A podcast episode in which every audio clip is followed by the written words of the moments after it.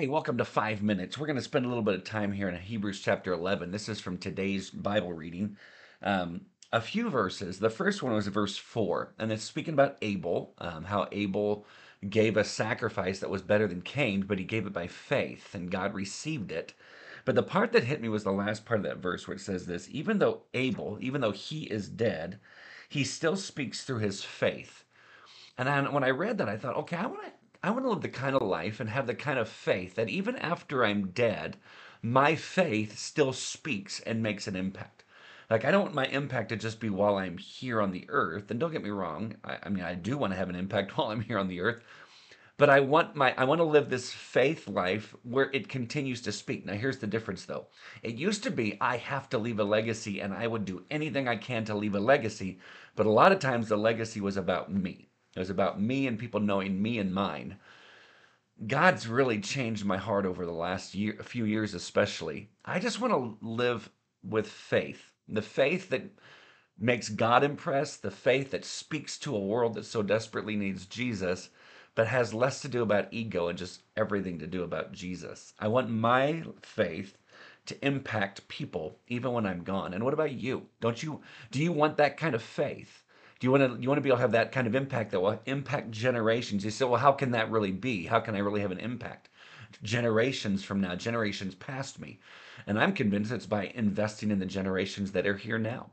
To invest in those that are around us of your own age, to invest in those who are younger, to invest in the next generation and build them up in their faith that they would be incredible disciples who will go make an impact in the world, impacting the next generations to come. So I think that's a way, that's a practical way that we can be used by God to impact the generations to come.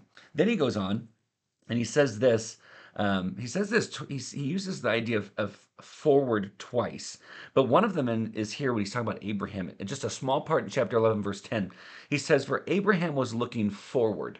This idea of faith and lo- moving in faith means I'm looking forward. I'm not looking backwards anymore. I'm not just staying still, just kind of looking around, but I'm, I'm looking forward to what's better. And that's what Abraham was doing. The reason that he could leave his home and go to where God was leading, even though he didn't know where exactly where that was, is because he was looking forward and especially looking forward to a heavenly dwelling that was still to come. But by faith, we look forward to what it is that God is going to do, believing, knowing that God is going to do something. Not the, the idea of hope like we have today, where I'm not sure if He's going to, but having this true, sure hope that I can stand on. God is up to something incredible. He's going to do what it is that He said He's going to do, and we can rest on that. So that stood out to me also. And then the last one, um, verse chapter 11, verse 21 or 27. I'm sorry, 11, 27. Listen to this. For Moses persevered as one who sees him who is invisible.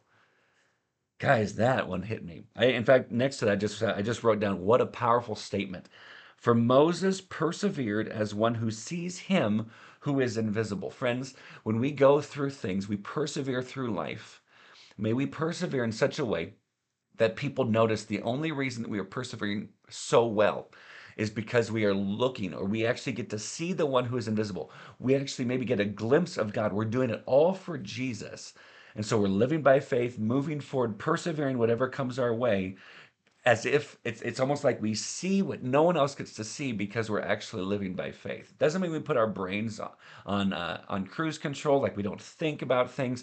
It just means that we're going to trust the promises of God more than the current circumstances that we're in. We're going to move forward in faith, but we're going to persevere as if we are able to see the one who's invisible. I thought, wow, what a powerful statement! What a powerful passage on the topic of faith. In fact, I encourage you, if you've already read it, reread it. If you haven't yet, read it, enjoy it, soak in it, be in it for a while. May we be, may we be known as people who live by faith.